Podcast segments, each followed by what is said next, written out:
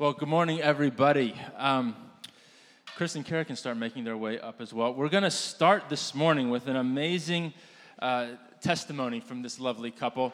But if, uh, again, if you're new visiting, welcome. My name's Christian. This is my wife, Sue. We have the pleasure of leading this wonderful tribe.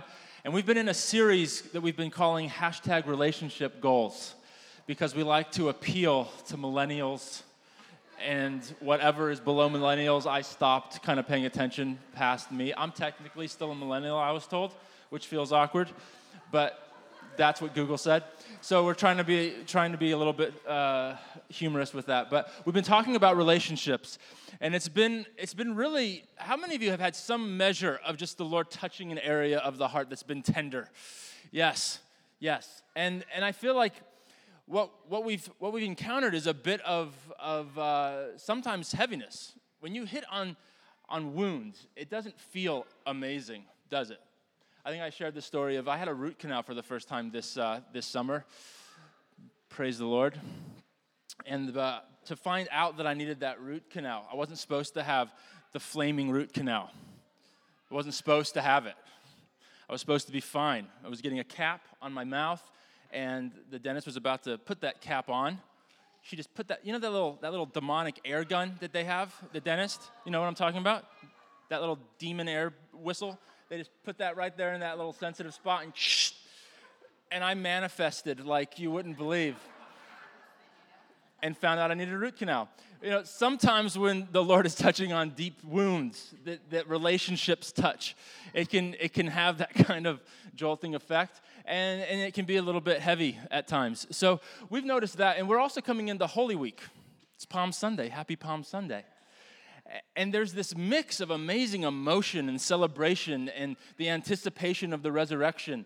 And yet there's also this kind of somber reality that we're dealing with the reality that Jesus died for you and for me. And he took everything, everything of imperfection and of this concept of sin, and he laid it into the grave because of the cross.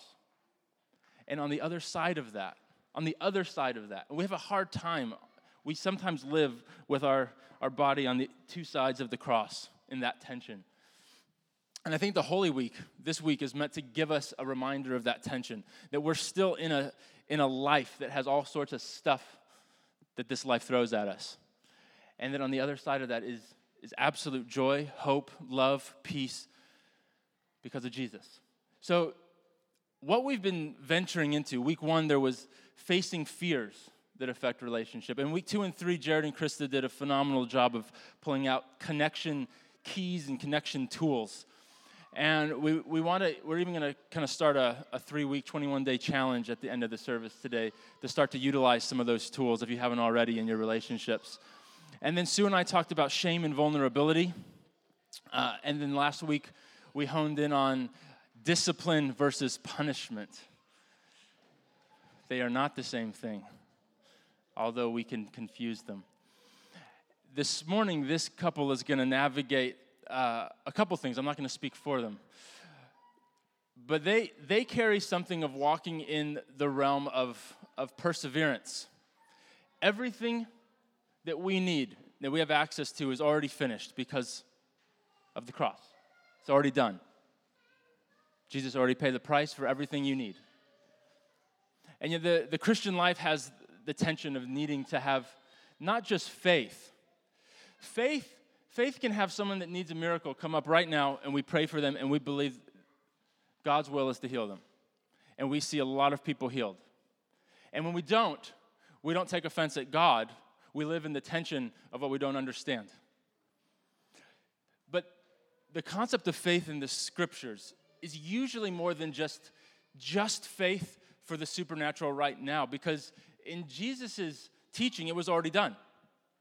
The healing should already happen, but enduring faith is what the church had to continually go back for the perseverance of faith that endures. Because faith will bring the miracle, but enduring faith brings character, to quote Bill Johnson. Enduring faith is what brings character. And I can tell you, this couple has character because they have put their lives into a place of, of perseverance and enduring faith. So, without further ado, can you give this couple a little warm welcome as they share their story?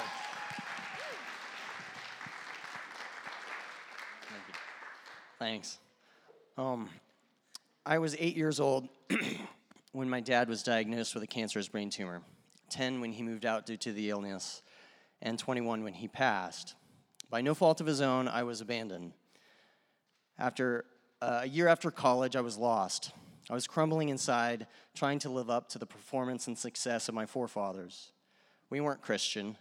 I never internalized messages such as, Attaboy, you're worthy, I believe in you, I love you, my identity, messages that were supposed to come from Father.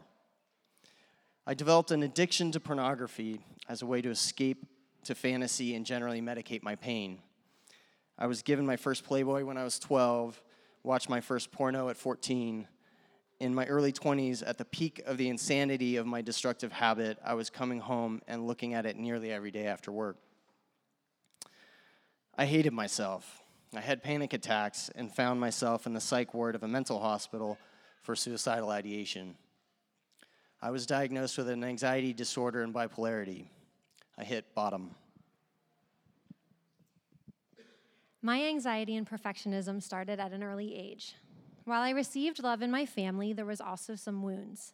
Because of my enmeshment with my mom and the instability of my parents' marriage that meant divorce and separation and reconciliation several times growing up, I felt unsteady, insecure, and developed panic attacks. I threw up frequently leaving for kindergarten at the thought of leaving my mom. I wanted to please and became the good girl, striving to gain security and stability by performing well, making sure others were okay with me, and getting it right. This even bled into my relationship with God. I asked Jesus into my heart so many times as a little girl to be sure he'd come and stay there and not go away at any hint of my bad behavior. But performing grew old, and my desire for love and acceptance turned into rebellion in high school drinking, smoking, breaking sexual boundaries, looking to guys and friends to fill my need. Once God got a hold of my heart and called me back to Him, I was all in for Jesus. But the anxiety and desire to get it right and earn my love and stability began to play out in my serving God. Was I doing enough? Fasting enough? Praying enough? Getting His will exactly right? I did what was expected so that others would love and want me too. But this was an exhausting and unsustainable way to live. Broken and on my knees, I began to surrender. Friends encouraged me to go to church for the first time. I did and found a mentor. I thought looking at porn was just what males did, but I started to see my denial. I started to attend recovery meetings at 25, although I didn't stay at first but I did start to regularly attend weekly Bible study groups and counseling. Finally, in 2010, when I was 30, I started to attend regular recovery meetings. Matthew 11:28 says, "Come to me, all who are weary and heavy laden, and I will give you rest." That's how I felt in these communities. They were Jesus with skin on. Recovery heavily involves learning to lean on Jesus through community. I was tired and knew there must be more. I stopped serving in ministry, and God began to unravel my performance and my religion. It was disorienting, but so good. Through a spiritual direction and formation program, God taught me about his love without performing and began to really settle and center me. But still, in my work life and certain relationships, I was striving to please and perform. I met Chris at this time at Clark and Tiff's wedding. Thank you. He was in recovery for pornography, but not yet sober. We dated for a while, and he became my best friend and love. He encouraged me to get into my own recovery, even pointing out some unhealthy patterns in me. what? What exactly? I was so resistant and so mad. It was him with the addiction, right? His problem, his recovery. I could support him, of course, and I knew I had my own issues, but I was dealing with them in my own way with God. The pride was subtle, but it was there nonetheless. I couldn't see at the time that I was in denial about my own need for deeper healing and freedom. But God was using my relationship with Chris to help me face my deep fears, wounds, and unhealthy patterns. I fell in love with this amazing woman and wanted to marry her after a year of dating. But she was wiser than that. As I still wasn't free from porn, a counselor encouraged more recovery work. That was not what I wanted to hear, but it was what I needed to hear. We broke up. This was really painful. I went to Sex Addicts Anonymous, Sexaholics Anonymous. I joined a paid recovery group far away at 6:30 a.m. on a Saturday morning that was led by a Christian sex addiction counselor. I made significant progress, but I still couldn't get sober. I gave up alcohol as a gateway drug, set up filters on my computers, got rid of the internet altogether at one point, got roommates in my room, and I still found ways to act out. But faithfully, progress was made. As Romans 2:5 says, we rejoice in our sufferings because we know that suffering produces perseverance, perseverance, character, and character, hope. My heart still ached for Kara, and I thought about her often. After two years of being apart and with greater freedom, I decided I would call. We started dating again, got engaged, and six and a half years after we met, we finally married. It was a journey. It was a journey for sure. when Chris called, I was shocked and excited. I had tried out a few women's recovery groups, but didn't, didn't stay with those. But now we knew we needed to continue our recovery work together. Before we married, Chris and I regularly met with our counselor, Carlos, and still do. Our work with him has been so fruitful. He's here today along with his wife, and we're so grateful to them for their love and support. Carlos also invited me to his women's group, and I knew I needed to try. What I found is a solid, empowered group of women who are so brutally honest and vulnerable about their struggles, who share humbly and reach out to each other to ask for help. This is not about fixing our husbands or each other or even doing the right thing. It is about surrendering to God and acknowledging our own coping mechanisms that have been present long before we met our husbands with the problem.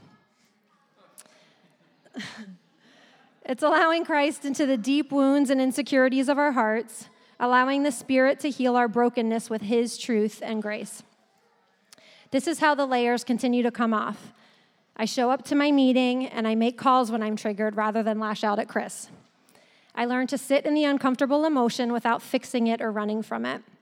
I learn to be honest and vulnerable in relationships, speaking courageously about my feelings rather than trying to manage people's emotions or expectations or even their opinions of me.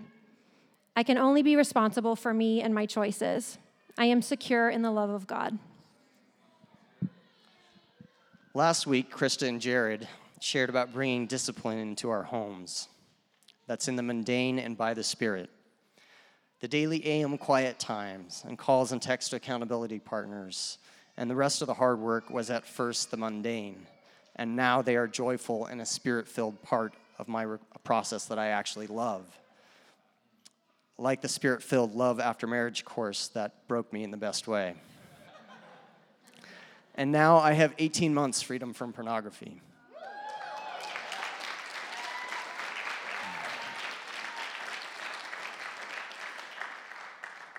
the freedom is my connection to God, recovery guys, church community, and now my wife.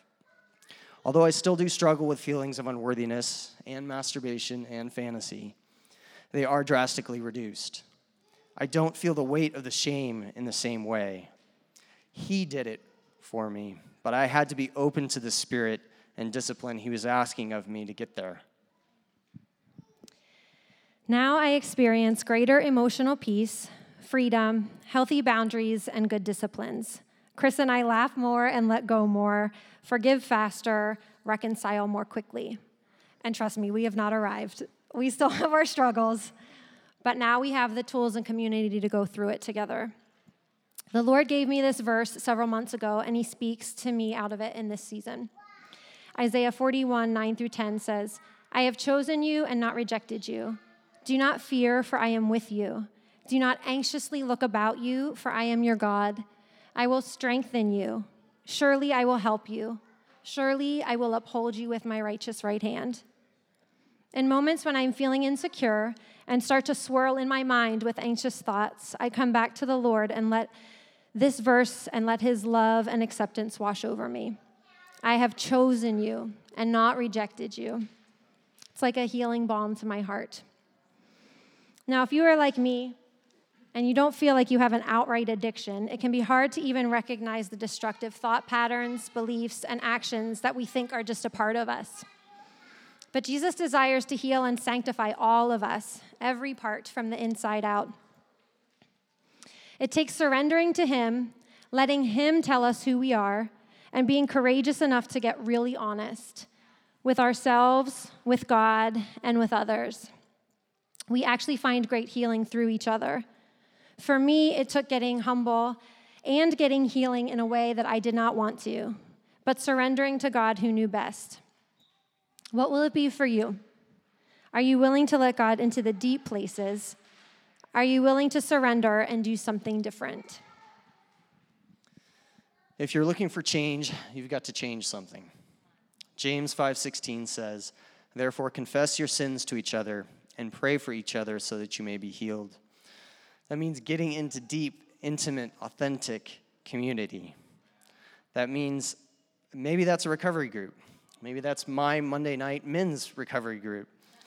Maybe that's a Frontier Connect group. Maybe that's coffee once a week with a mentor, accountability partner, a frontier leader, a therapist, or pastor. Being vulnerable is going to feel uncomfortable. We don't grow if we don't challenge ourselves.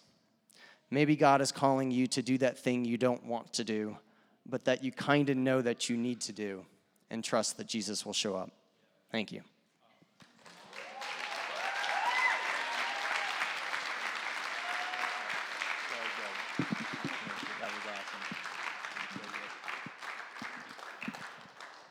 So amazing. I, I love it when I don't even need to preach. It just feels like I can't screw this up now. Um, you get that a little situated while I, I, I just want to just get whatever situated that you want to do, babe. You are better at this than me.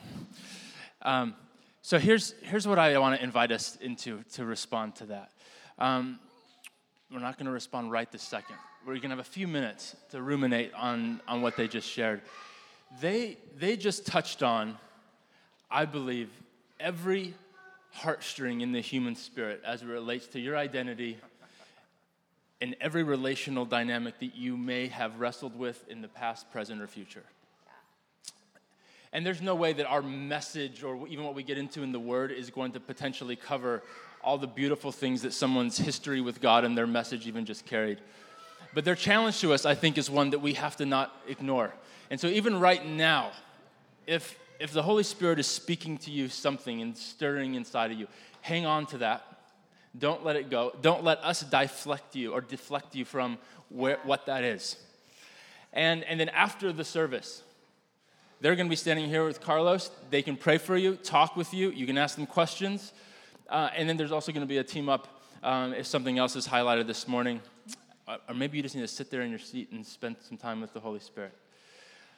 But for me, as I was processing uh, their, their story earlier this week and knowing a bit about it already and what they were going to share, there was something of the emotional connection with the word abandonment that I think that we need to hone in on today. Abandonment is one where it's a familiar term, but it's not one that I think we have a lot of familiarity with how the Lord speaks into that in His Word.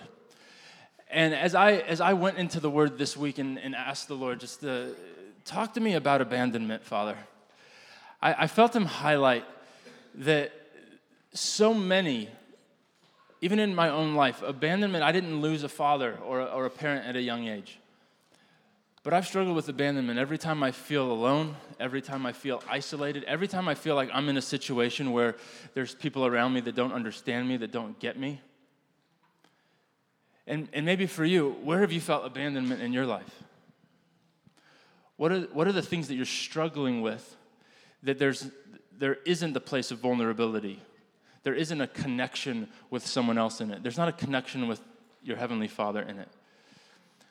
And, and I was reminded that oftentimes when, when we're struggling with abandonment, our prayers to the Lord can look oftentimes something like, I'm waiting. Like, where are you in this, Lord? I feel lost, alone, abandoned. And I realized that that, that, was, that was really the thing waiting on God and where are you, God? That the story of Scripture starts with and never really lets go. Now, if, you can start back even in Genesis, but if you started in, with Abraham, he had to wait and wait and wait for the promise and wait for the promise. Noah had to wait. And then you've got his sons, you've got Isaac, you've got Jacob, all sorts of waiting. You got to wait for your wife, you got to wait for the famine to be over. You got to wait in prison. Joseph's in prison, and all of a sudden, the people of Israel are in slavery and they're waiting 400 years. And then their, their rescuer through Moses comes and he has to wait. He's raised in the throne room and then he waits in the desert and he waits by watching sheep. David has to wait, more sheep. Jesus talks about sheep endlessly. So I think he's really serious about this concept of waiting. In the waiting, what do we do in the waiting? Oftentimes, in the waiting is when we realize that I'm lost. and it's interesting to me that Moses says, okay, he's got all these signs. He's got the supernatural power of God with him that he sees in a bush, he sees on a staff. And the, the all powerful God speaks to him I'll be with you. God is with you. And I never, I never really had. It, there's these moments with Scripture where you know the Scripture really well, but you haven't encountered it. I had an encounter with just God with us. It was really brief, just as I was in the Word this week. And I know it's on our coin, and I've heard a lot of wonderful, cheesy things about that, but the, the, the God with us is the name Emmanuel. Jesus was given the name God with you. God gave his son the name that I'm with you because he knows that every human spirit needs to know that he's with them. It started with pulling a family of Israel back into the place of sonship that they were meant to have. I'll be with you, Moses. And when I give them my son, I'm going to give him a name that they'll know that I will always be with them. They'll know this by the promise of the Holy Spirit. And so, this feeling of abandonment, of being in the waiting, wrestling with being lost is God even with me, and where am I going, and how am I getting there? If you haven't wrestled with that, you haven't wrestled with your humanity.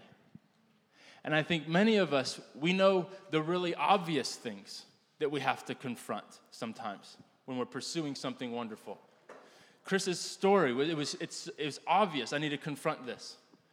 What I love about their story is how Kara didn't think there were some of those things that were as serious to confront. And she just, I mean, it's just so eloquently how their story merges that the Lord wants you whole. Whether you're in addiction that's keeping you from getting up in the morning, or you're simply aware that you've been living for 30 years beneath the standard that Jesus set. Amen. And I think the heart of abandonment can speak to that this morning. So we're going to go to a couple scriptures. Um, my wife is going to start in Luke 15, uh, piggybacking on what the Curtises delved into on, on the prodigal son last week a little bit. And then we're going to hit Hebrews, and then we're going to enjoy ministry time. So, you want to hit Luke 15 for us? You can turn there right now, Luke 15. So, Luke 15, where we find the prodigal son, it's actually a series of parables about lost things. And before I kind of get into unpacking this, I just want you to do it with two lenses. One, knowing that Jesus, we often know he's close to the brokenhearted. But I want to add on to that and say Jesus is closest to those who are vulnerable to those who feel abandoned, like Christian was saying, in the waiting. And often we'll say that, we'll be like, this was such a hard season, but Jesus was right there and I got through it. I was in a hospital bed for months, but I've never felt closer to God. And then in Luke 15, it talks about the parable of the prodigal son, the lost sheep, the woman with the lost coin. But I just want to propose it's not about the lost coin, it's not about the lost sheep, and it's not about the prodigal son. All three are about the Father and how the Father responds in those situations.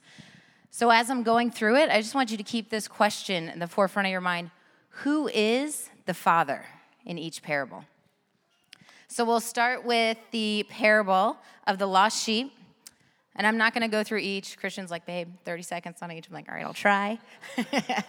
Trying to get short, shorter sermons in our church.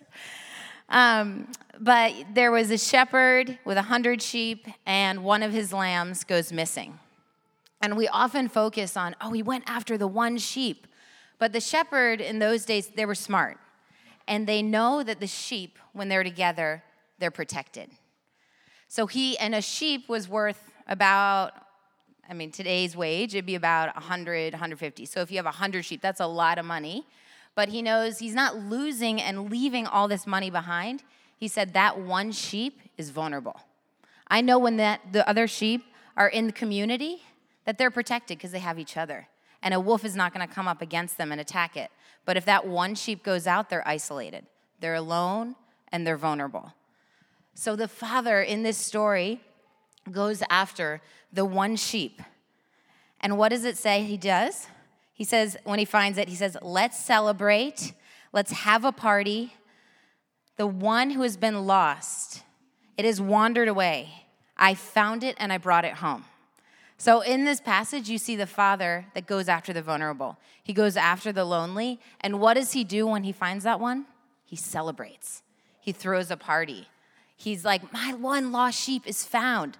Like the song Amazing Grace I once was lost and now I'm found It's probably the most profound song in Christian history. Everyone's heard that song. And it's a simple thing the lost one was found. So we're going now to the parable last coin, the lost coin, um, where the woman had 10 valuable silver coins and she'd lost one. Searched the house, diligently looking for it. And I just want to say this you can be in the house and still feel lost. You can be in the house of God and still feel totally isolated and alone. And so she finds it, and what does she do when she finds the coin? She celebrates. And there's a, she brings all her friends in, and there's a party. So it's like that aspect of the coin was lost, but when a lost thing is found and that lost thing is placed in the community of the original lost 10 coins, there's a celebration. His heart delights to place the lonely in family. But it takes what Chris and Kara were talking about that radical vulnerability, that hard honesty to be like, I actually feel really alone. I know I'm surrounded by a whole lot of people in this house, but I feel lost. And then now, moving on a little bit longer, and talk about the parable of the prodigal son. I won't go into the whole story because I'm sure we all know it. But it's a story where there was two sons. One son asked for his inheritance early from the father. The father gives it to him. He leaves the land, squanders all the wealth, ends up being like, "Well, I'm going to work for a farmer. His pigs are eating better than I'm eating." And essentially starts eating the pig slap. Now, in your mind's eye, picture this son is like, "Okay, I'm to starve eating the food pigs eat, or I'm to go back and ask my father, "Can I be a slave in your household?" So he's walking back and from a long way off, his father saw him. And so we're to pick up here, and I'm to read this. So the father raced out to meet him. He lifted up his robe, baring his legs, swept him up in his arms, hugged him dearly, kissed him over and over and over again with tender love. So I want you to pause here for a minute and this I found in a commentary years ago, and it forever changed how I read the prodigal son. But traditional, not but, and, um, traditional Middle Easterners wearing long robes, they do not run in public. And you even go to Israel today, you can see the long robes, Middle Eastern men usually walking ahead, the women are walking behind, but they're very distinguished. It's a patriarchal society. So they do not run in public. They never would have. To do so, it would have been deeply humiliating. But the father in this story, he runs, knowing that in doing so, he will deflect the attention of the entire community. Villages were small, so everyone would have seen this disgraced son coming back. And the father runs knowing that in doing so, he will deflect the attention of the community away from his ragged son to himself. People would focus on the extraordinary sight of a distinguished, self respecting landowner owner humiliating himself in public by running down the road and revealing his legs. And the father, he saw his son who was vulnerable, who was ashamed, chose to lift his robes, placing that very shame, that very rejection upon himself. All the eyes of the community bore on the father that day, not on that lost son that was coming home. Kind of sounds like someone else I know. And then the father, when he gets there, he gets out his best robe, which we know it speaks of identity. In other words, the father's like, I cannot stand looking at my son like this. Make him look like me again. And then he puts on a ring on his finger, which I always teach my kids in preschool. It's kind of like a credit card. Go transact things in my name. He's giving him his authority back. So the son would have had full access to all of his resources. And shoes, if he speaks of full restoration, slaves didn't wear shoes. And so putting shoes on his feet, he was like, You are my son. So when we look at the father and what does he look like? What does he do? know that it's also looking at covenantal relationships. We've been talking about this relationship goals this series. What do relationships, those covenant relationships, do? What does the Father look like? He covered them. They were vulnerable, and He covered them. He sought them out, the shepherd with sheep. Identity, spoke I destiny, gave them all of His inheritance. Worth, celebration. So we look at all these aspects of the Father and what he's speaking over us. It's like, if you're lost in me, you will be found. But it takes what Chris and Kara were talking about this terrifying vulnerability, this terrifying honesty, the raw honesty, which is actually the most courageous thing we can do. And it's so beautiful because you see it all throughout Scripture. So, this, I'm gonna go shorter, I already went longer. But it's just so stunning to see, even in the stories, the parables, where a father would be like, Oh, my son's being shamed. Oh, no, I will shame myself so that I can cover my own. Because I know I'll do that with my kids where they made a huge act. I'm like, Oh, that was my fault. Sorry, sorry. And I know it was their fault. But I don't want them to get in trouble for something that I could cover unless they need to take responsibility or ownership. And I think even in our best relationships, where something is your own fault, and maybe when it's tense, I'll be like, no, it's your fault, and I point a finger. But if it's like Christian, I've seen him, to me, be like, where I knew I had done it. It was my fault. I had had the mishap. He'll take on the blame because he's in this position. He's like, I want to cover you. And even where I misspeak with my words, like, oh, we're going to do this, and he's like, oh, and then we're not going to do that at all, and I look like a fool and want to, like, you know, either vulnerability hangover or rewind all my words. And he's like, babe, no, no, I think we've just had a really long day. We're actually not, you know, but it's doing that. The way that that loving father or loving husband or relationships, they cover each other.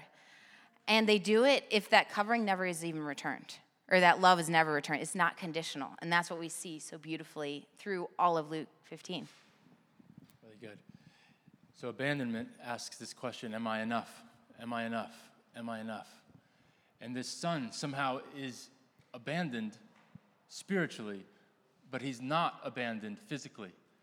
He had an amazing father, but he was spiritually abandoned. He didn't believe he was enough. He needed his inheritance now. The second son was abandoned spiritually, not physically, and he still didn't get it. And, and I, I had this really stand out to me. It's not like it's a hidden verse or anything, but in, in Luke 15 21, the, the son says this Father, I have sinned against heaven and before you. I am no longer worthy to be called your son. He lost his sense of worth. He didn't believe he was worthy.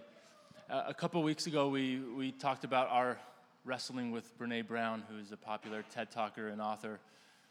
And she, she shares two things on, on what she calls the wholehearted or those who are willing to be vulnerable, and the vulnerable are those who are willing to address shame. And she says, The wholehearted are people who have a strong sense of love and belonging, and they believe that they are worthy of love and belonging. And the second piece is that they believe that what makes them vulnerable is what makes them beautiful. And I believe the Father, as He covers us, that's what He's whispering over us is that what you have shame about, what you want no one to see, is what I am speaking beauty over your life. What makes you vulnerable is what makes you beautiful. And the enemy twists that because oftentimes we take our stuff that isn't pretty because we are ugly, fallen, and completely depraved apart from the perfection of Jesus. And he can take that, and, and the enemy can then go, Well, see, look, you're not worthy.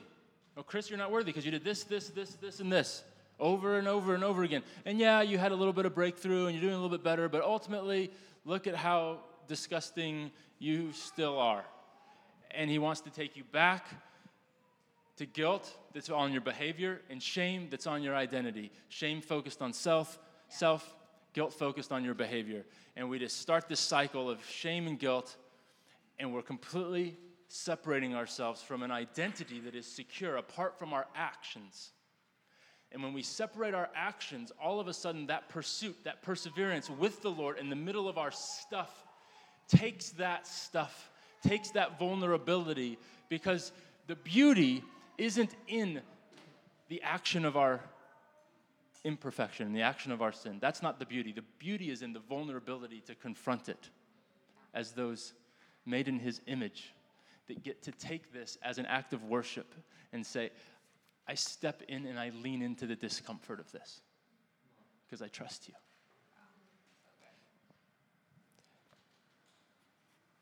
And so, what Dr. Brown says is that those who are vulnerable, they don't look at vulnerability as amazing or horrible, because that's what many of us do. Oh my gosh, to be vulnerable in a community, I would like to vomit. Or at least gently dry heave in a corner so no one can see me. Mostly you, babe, not me. That's where we make a good pair. but the reality is, is that those who are vulnerable and see the purpose of vulnerability, they recognize it as necessary. Yeah, so good. Not horrible or easy. It's necessary. And when you're in a community that is safe, not perfect, but is covered by a father that's safe, you have the environment where you can make those steps. And so some of us need to pursue that really practically. They gave a perfect segue.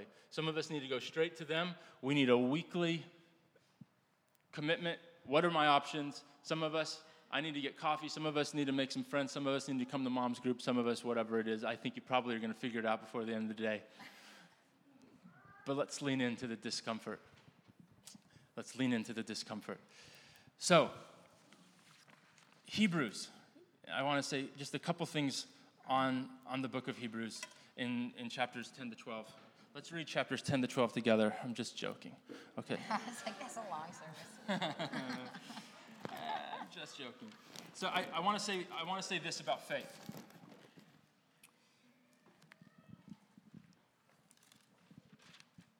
The book of Hebrews was written, they're actually not sure who wrote it. It's all about faith. In, in chapter 11 is kind of the hall of faith. It starts with Abraham, it talks about Moses and so forth. Uh, but it says this in end of chapter 10 recall the former days when after you were enlightened this is verse 32 you endured a hard struggle with sufferings verse 36 for you have need of endurance so that when you have done the will of god you may receive what is promised and then verse 39 but we are not those who shrink back and are destroyed but are those who have faith and preserve their souls i think that's an anthem for this house this is who we are. What kind of people are we, and what kind of people are we becoming? We're a people that we've encountered the love of God, we've encountered the Spirit of God, we've encountered forgiveness and wholeness, miracles. We've got testimonies galore of how the Lord has invaded life. And yet we're still in this fallen world where we have to live in the tension. And what do we do?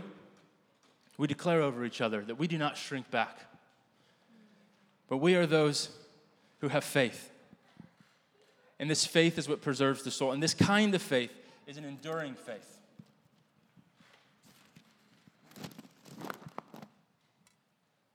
It says, it says endurance probably six, seven, eight times throughout chapters 10, 11, and 12. Moses, by faith, when he was born, was hidden for three months. There was fear. They were, it says they were not afraid of the king's edict. The reality is, is they were afraid, which is why they put their baby into a little boat on water and said, Godspeed. They were petrified. But what does it say over them? That they were not afraid of Pharaoh's edict. Which means what?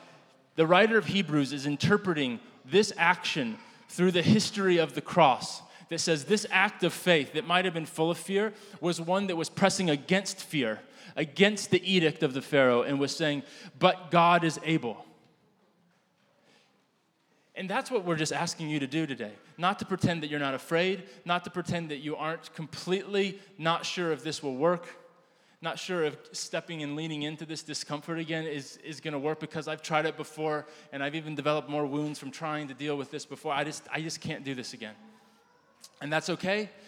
And not everything has to be solved in a day. We have to be a people that are willing to see every eradicating illegal act on earth that isn't replicating the realities of heaven. We need to say no to it today and every single day and be willing to walk into that tension as long as it takes to persevere until we meet him in the fullness of glory. If we can be a people that do that,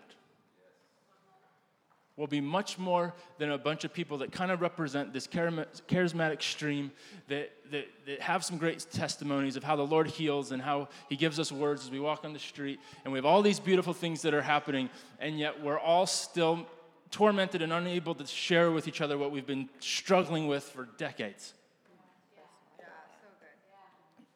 So let's be real. Yes. And if it's not today for you, then tomorrow.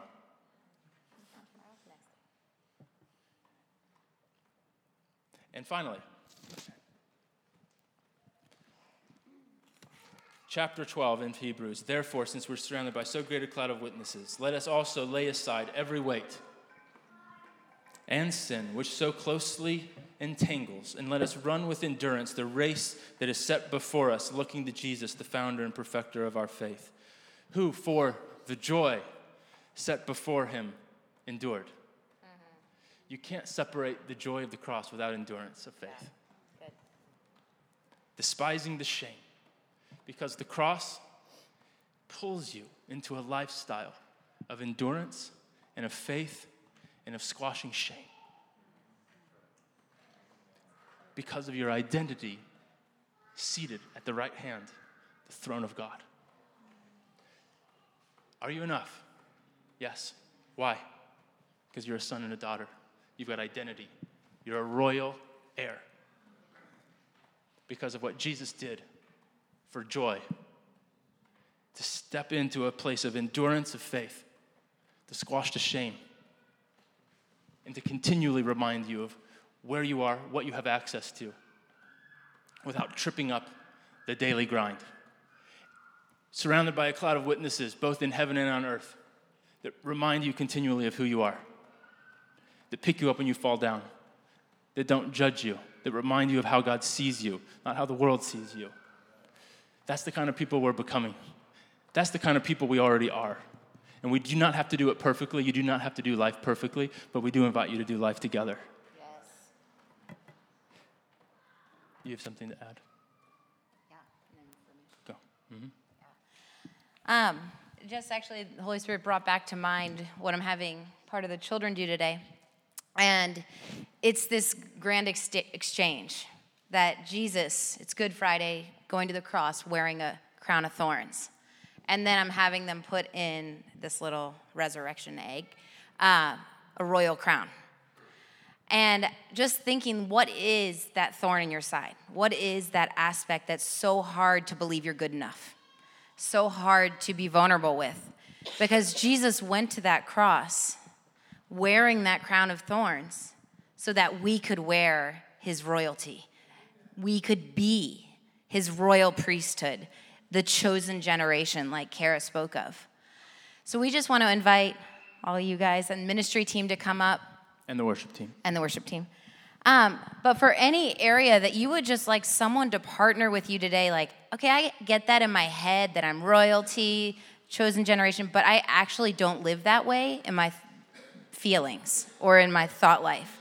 Because we are just like, Jesus went to that cross for the joy set before him, and on the other side of the cross isn't death, it isn't pain. There is pain we'll encounter, but it's divine life, it's hope, it's power that we can walk and live and move and have our being as royal priesthood. That crown of thorn, it was thorns because the first in Genesis, the curse was that you'll toil the ground and thorns will come forth. And so he wore the curse so that we could wear his crown of royalty. So the kids are going to get that, which is awesome. But actually, um, Tiff and Clark are going to lead this ministry time. But yeah, just any.